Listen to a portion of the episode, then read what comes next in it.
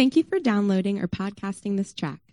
This recording has been remastered to provide the best sound possible given the audio environment of the original recording session. Mosaic Silver Spring is a faith community located just inside the Capital Beltway in Montgomery County. For more information, please visit our website, w w w dot mosaic silver spring dot org, and we'll see you in the neighborhood. Morning, church. Uh, as Joel mentioned, this, re- uh, this morning's scripture reading is from Psalm one eighteen. You can follow along on in your worship guide on page five, your Bibles, and yeah, it's printed on it's uh, it's on the screen behind me. So, uh, Psalm one eighteen. Uh, oh, give thanks to the Lord, for he is good, for his steadfast love endures forever. Let Israel say, his steadfast love endures forever. Let the house of Aaron say, his steadfast love endures forever. Let those who fear the Lord say, his steadfast love endures forever. Out of my distress I called on the Lord. The Lord answered me and set me free. The Lord is on my side, I will not fear. What can man do to me? The Lord is on my side as my helper. I shall look in triumph on those who hate me. It is better to take refuge in the Lord than to trust in man. It is better to take refuge in the Lord than to trust in princes. All nations surrounded me. In the name of the Lord, I cut them off. They surrounded me, surrounded me on every side. In the name of the Lord, I cut them off. They surrounded me like bees. They went out like a fire among thorns. In the name of the Lord, I cut them off. I pushed hard so that I was falling, but the Lord helped me. The Lord is my strength and my song. He has become my salvation. Glad songs of salvation are in the tents of the righteous. The right hand of the Lord does valiantly. The right hand of the Lord exalts. The right hand of the Lord does valiantly. I shall not die, but I shall not I shall not die, but I shall live and recount the deeds of the Lord. The Lord has disciplined me severely, but he has not given me over to death. Open to me the gates of righteousness, that I may enter through them and give thanks to the Lord. This is the gate of the Lord. The righteous shall enter through it. I thank you that you have answered me and have become my salvation. The stone that the builders rejected has become the cornerstone. This is the Lord's doing. It is marvelous in our eyes. This is the day that the Lord has made. Let us rejoice and be glad in it. Save us, we pray, O Lord. O pray we give, give us success. Blessed is is he who comes in the name of the Lord. We bless you from the house of the Lord. The Lord is God, and he has made his light to shine upon us. Bind the festal sacrifice with the cords up to the horns of the altar. You are my God, and I will give thanks to you. You are my God, I will extol you. Oh, give thanks to the Lord, for he is good, for his steadfast love endures forever. This is the word of the Lord. Thanks be to God. Would you pray with me? Thank you, God, for this morning where we could get away um, and gather here as a body uh, to hear your word um, and be reminded that your love ind- indeed does endure forever. Um, uh, depend, I guess depending on where we are in life, Lord, um, uh, we may not want to, we may not feel thankful, Lord, um, but we are reminded by your word this morning that um, that you are there, you are a refuge, Lord, and that your love indeed does endure forever, Lord, um, and that you are a rock, Lord. I pray that you speak through Joel, um, give him the words to just meet um, all of us where we are um, in our life now, um, and I pray that you just open our, our hearts and our ears um, to receive your word. I pray all these things in your name. Amen.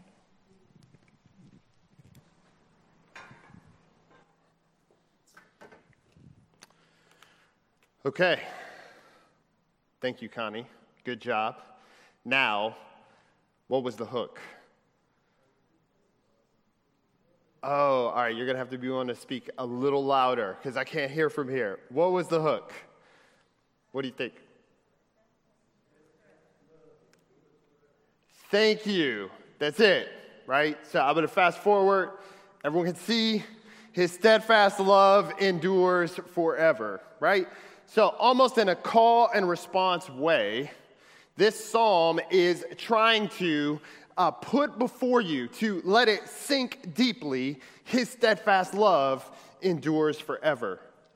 So the psalmist would call out to you and say, Mosaic, what do you know about God? His steadfast love endures forever, right? Mosaic, do you know this during the good times? His steadfast love endures forever. The psalmist is trying to get this to sink deeply into our lives, much the way music uh, pop music uh, currently works as well.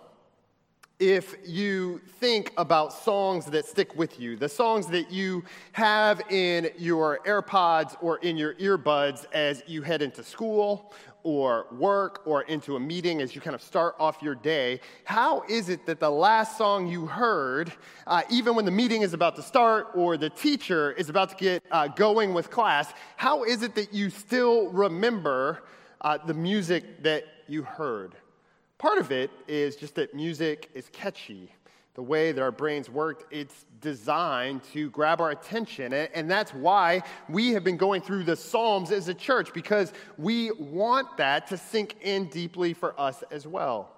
It's a part of why every Sunday in our worship services, we don't just do communion and we don't just hear from God's word, but we also sing together because music is a part of the full worship of the church. So when you listen to songs, the repetition of them, and particularly a short four to six word phrase that summarizes what this is all about, the hook of a song, these things are designed to be catchy and to sink deeply with you. Whether it is Stevie Wonder singing Very Superstitious, and every verse that unpacks is connected to that Very Superstitious. So with what he's doing with the songwriting, not only with the music, but with what he's singing, is designed to circle around and to come back where you hear that unfold and you say, yes, that's that Stevie Wonder hit. Or, for those of you who listen to more modern music, Harry Styles, you know it's not the same as it was. As it was, and how he works through that, how it's layered in in the chorus, is designed to connect with the whole message of what his song is about. It becomes a hook, a way to sink in, for you to relate with whatever it is you're going through. Those aren't new phenomena. The idea of a hook, a way to get you to connect in the midst of the hustle and bustle of your life with just what this song has to say, that is how Psalm one eighteen was designed for you and for I. You may not know about how the priesthood of Aaron worked. You may not know how sacrifices in the ancient Near Eastern world were done. You may not be able to pick out just where the temple was located if we gave you a global map. But you don't need to know those things to understand his steadfast love endures forever. The author of Psalm one eighteen wants that to sink deeply so that when we go into a very important meeting for our lives, whether it's a job interview or an admissions request, whether it is uh, some big decision that we need to make, the psalmist wants to layer in his steadfast love endures forever. But not only in those important, decisive moments in our lives, also when we feel like we're really going through it, we're having a hard time, where can our hope be found? The psalmist wants it to stick in our lives, that his steadfast love endures forever. So that wherever you're going, whatever it is you're doing, God's active work in our world, with what God has done for us, we, in a short phrase, can summarize his steadfast love endures forever. Let's break down that hook of Psalm one eighteen, and we'll do it in a couple of points this morning. The love of the Lord endures, the love of the Lord forever. So in verses, uh, in, in the opening section of the song, we get introduced. Give thanks to the Lord. So here's a reason for you to praise. His steadfast love endures forever. And in verses two through four, there's kind of a call out, just like I did with Mosaic Silver Spring. He's calling out to these different groups, inviting them to respond. His steadfast love endures forever. So let all of Israel say, let the house of Aaron say, let those who fear the Lord say. You could add to it through the course of redemptive history, let all who are far off say. Let anyone who has ears say, if you are here this morning, you can say.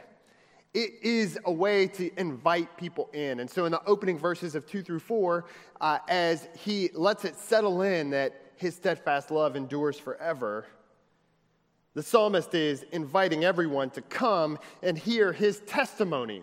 And in verses five through eighteen, you have a sense that the love of the Lord, it endures. And it's not just for the good times. God's love is not just a fair weather thing, that when uh, the clouds are clear, when the sun is out, when the humidity has been pushed out by a front, and so you walk out and it is pleasant outside, those aren't the only moments that his steadfast love endures. In the midst of life's storms, in the darkness on the horizon, his love endures. The psalmist is reminding that of his reality, his testimony. In verse five, he says, out of the distress I called on the Lord, and the Lord answered me. As he thought through just where he would put his trust in verses seven and eight and nine, as he thinks through all the nations surrounding him, so just what the opposition was, in light of all of that, he's making this proactive choice to put his trust in the Lord. Why? Because his love endures forever. The psalmist is saying, as you go through life, as I go through life, when we are tempted to think we need to just make a deal because the powers and opposition we face are too strong, we have to remember that his steadfast love endures forever. This is an important point where I can qualify that steadfast love phrase. It means more than just the feeling that you get when you think about God or when you think about spiritual stuff. Uh, that's how we typically throw around the word love. But steadfast love here, the thing that endures, the thing that endures forever, it is connected to God's covenant promises to his people. The phrase that's used, that's translated steadfast love, it's connected to God's covenant promises, to what he's doing for the spiritual life and vitality of his people. So, if we push that a little bit deeper, he is applying not just to our circumstances, but to our own spiritual reality.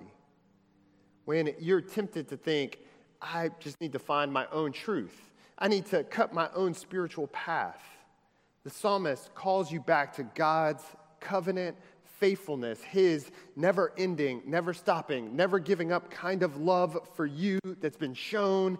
That steadfast love, that's what endures forever, not your personal choices, nor the powers that you face. And so the psalmist is giving up this testimony as an example, not just for himself. He's not just saying, hey, I went through this thing, you should rejoice with me. It becomes a model for all of the people to be invited into. When you face your moments of distress, you too can remember his steadfast love endures forever. So even in those dark or difficult times, you can be encouraged. Even when things are tough, you can lift your face. Even when you can't point to circumstances that may give you hope, the psalmist is reminding you of God's faithfulness to his covenant promises, that his love endures forever. We can work that out in a few ways for us this morning. When something in life gets you really angry, and I know that's going to be different for each of us, so I'm not going to figure out one specific example, but you could just think, what is it this past week or this past month? It's just, it really, ugh, it gets me on the inside. It's not just a pet peeve, a mild irritant. It's an injustice or thing that just really makes me angry. I'm most likely to lose it when it comes to this. In our moments of anger, we can be tempted to break a couple of different ways. One is to take matters into our own hands. We need to drop everything and we have to fix it. Or we can be tempted to just say, oh, I just have to rage and get it all out because this is never going to change. How about in the face of that anger, when something moves you to rage, where you say, I am really, really off tilt because of this, you pause in that moment and reflect on God's steadfast love, that it endures forever, that what God is doing through his covenant promises in our lives has something to say that frames up that injustice or that anger-inducing circumstance. That is what the psalmist is suggesting it looks like for us to grow up spiritually. That we don't just respond to what life throws us, whether it's injustice or circumstance, and we just kind of rage against it in a reactive way. The psalmist is calling us to say, listen, you want to grow up spiritually. Part of how you do that is when life or the powers that be make you angry, you can work through that in light of the reality that God's steadfast love, it endures forever. And that is how we can respond. So if it's true in anger, it's also true in anxiety. The same effects get played out. Whether it's uh, a meeting that we have to have, whether it's a test that we're waiting to hear about, whether it's uh, some relational unknowns that we're navigating, those unknowns can just sit with us. They can cause us to not really be able to function in a normal way or go through and do anything else because we're just occupied. In those moments, the psalmist is inviting us to run the song, the hook, through our heads of Psalm one eighteen, that his steadfast love endures forever. Now look, the psalmist isn't naive or foolish to think that just by singing this song, injustice goes away, or the things that may make you angry. That's not what he's saying. Nor that all your circumstances that may lead you to anxiety just disappear or get better. That's not what he's saying either. What he's saying is that life is going to give us these tests of endurance that involve injustice and anxiety-producing circumstances. The question for us is, how do we walk through that individually and together? How do you respond in those moments? That's the testimony that the psalmist is trying to give. He's trying to say, hey, when I was pressed in on, when I faced injustice, when I thought our whole nation was about to fall, when my life was on the line, I called out that his steadfast love endures forever. And so he's inviting you to follow his lead. Now, if the case that the psalmist is making is that the love of the Lord endures, how do you know? How do you know this isn't just a song that people sing? And yeah, it worked for them. Maybe it worked for the psalmist here in five through eighteen, but how will it work for me? In verses nineteen down through the end of the psalm, verse twenty-nine, there's almost this flip from eighteen to nineteen. Uh, he ends eighteen talking about how the Lord disciplined me severely, but has not given me over to death. Uh, the reality that the steadfast love of the Lord, it endured even in this really dark spot.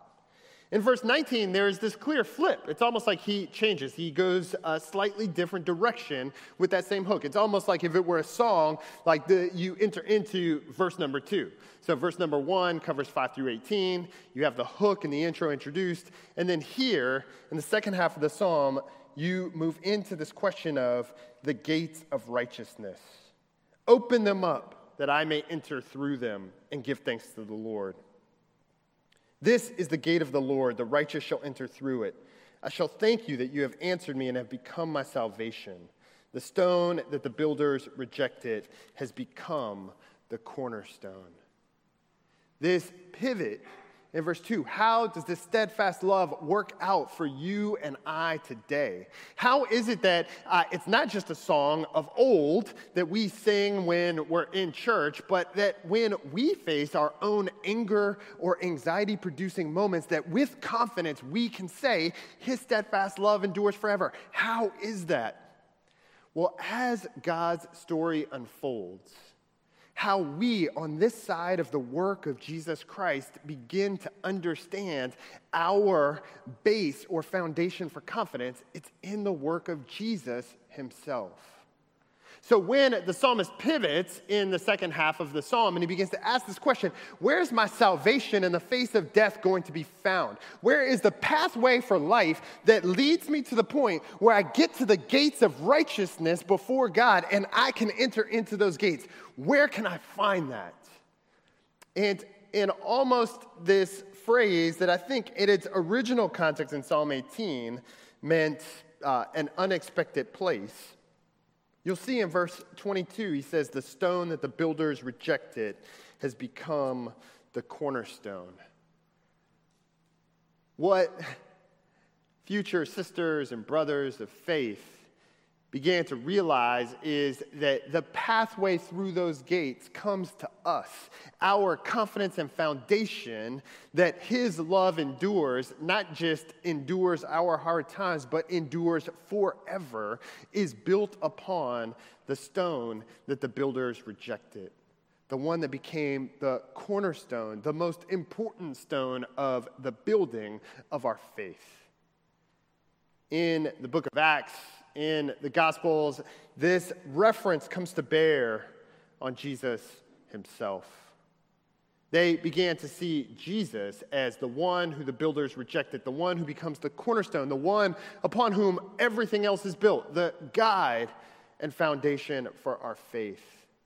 So if the question is, how do I know that this isn't just a song, that it actually applies to my anger or anxiety-producing moments? The psalmist, when he pivots to the question of salvation, to entering into the gates of righteousness, for us as the story of Scripture unfolds, the answer becomes Jesus Christ, the Son of God, the King, the one who has brought about our deliverance, our Redeemer. He is the one who the builders rejected, but who became the cornerstone. So when we face our struggles, when we think through the reality of circumstances and life that puts us in a spot of anger and anxiety, the psalm, and as we sing the hook, his steadfast love endures forever, we can be brought back to the foundation of Jesus himself. That becomes our source of hope. So that when we face those angry moments and we say, how will this work out? We can take stock and put trust into the reality that God himself has entered in through the life of Jesus. And through his death and resurrection, that power on display is what becomes our hope for how we know injustice is going to be dealt with. Or in our most anxiety-producing moments where we really wrestle with, is this going to work out and how? We can think back to the work of Jesus and how his resurrection from the dead becomes real in our lives through faith, so that we can join in and sing that his steadfast love endures not just for the season, not just for this decision, but forever. That's what meets us in the midst of not only our difficult times, but that's what sustains us for our lives. That's the Christian hope that's rooted. When Jesus came declaring, as we opened up this morning in our worship with the invitation of worship from Hebrews, and it refers back to the prophets, but that now God has spoken through his Son. That word, the word of hope through Jesus as the foundation of our faith, has continued across time, century, language, ethnicity, various struggles to today. And it invites you in so that if you've wondered, hey, I've been cutting my own path spiritually, I've been going my own way, it's not quite working out for me, where's my hope to be found? When you sing of his steadfast love that endures forever, you're invited to see your faith in Jesus working out. The book of Psalms calls to us in our dark moments and even in the midst of our struggles. When we're about to make big decisions, when things haven't gone our way, when the unknown of our world is pressing in on us. It's in those very moments that the Psalms are designed to call out and speak to us, to linger, to marinate our souls with the reality of his steadfast love and that it endures forever. So that through faith in Jesus, we, you and I this morning, are invited into this never stopping, never giving up, always and forever kind of love from God himself. We are invited to connect to the Creator, to the Redeemer, to the Sustainer of our world. We are invited to sing in a personal way, not just because some psalmist wrote it, but through faith in Jesus, you are invited this morning to sing in a personal way, his steadfast love endures forever. As we go through the rest of this summer as a church, my hope is that that's the song that drives us. When we face difficult times, when we are pressed in on, my hope is that with joy, together, we can sing, his steadfast love endures forever. That that becomes the sustainer for our lives. That that becomes the song that forms us spiritually. That that becomes the hook that drives us, even in our dark moments. Let me pray that we can sing and sing together. God, I ask that as we uh, work through these psalms, that we see whether they're psalms of confession, like Psalm fifty-one, whether they are psalms of your love and care, like Psalm twenty-three, or here where this is this testimony and call to give thanks and to have perspective, even in the midst of difficult times, because of your steadfast love. God, I pray that's a love that we know and that we know well, that it sustains us, that it drives us, that it becomes the root and source of our faith. I pray this in Jesus' name. Amen.